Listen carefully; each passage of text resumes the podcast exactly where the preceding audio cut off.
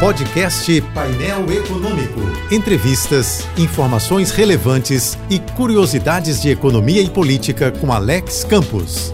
Na falta de vacina para grande parte da população, o presidente Bolsonaro correu para se vacinar contra a queda de popularidade e contra a insatisfação até de prefeitos, governadores, deputados e senadores aliados o presidente fez um pronunciamento nacional no rádio e na TV no dia em que o Brasil bateu novo recorde, já acima dos 3 mil mortos. Diante de todos os brasileiros, o presidente surpreendeu com a mudança de tom no discurso sobre a Covid, muito diferente daqueles dirigidos a seus seguidores incondicionais. Disse que sempre afirmou que adotaria qualquer vacina. Disse que em nenhum momento deixou de tomar medidas importantes. Disse que intercedeu pessoalmente junto à Pfizer para a compra de 100 milhões de doses. Disse que a produção nacional vai garantir que possamos vacinar todos os brasileiros todos os anos. Disse que é solidário com todos aqueles que tiveram perdas em suas famílias. Foi um discurso com o um olho na tela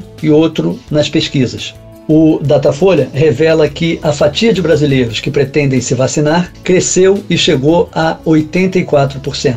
Em janeiro, eram 79%. Como a fatia dos que apoiam ou aprovam o presidente gira em torno de 30%, significa que até os que apoiam e aprovam o presidente estão dispostos a se vacinar. Ou seja, os bolsonaristas são do tipo que se solidarizam no velório e até ajudam a carregar o caixão, mas não descem na cova com o defunto. Siga-me no Twitter e no Instagram. Eu sou Alex Campos. Bom dia e boa sorte. Este e outros colunistas você ouve também em nossos podcasts. Acesse o site da JBFM ou as principais plataformas digitais e escute a hora que quiser, onde estiver. Podcasts JBFM. Informação a toda hora.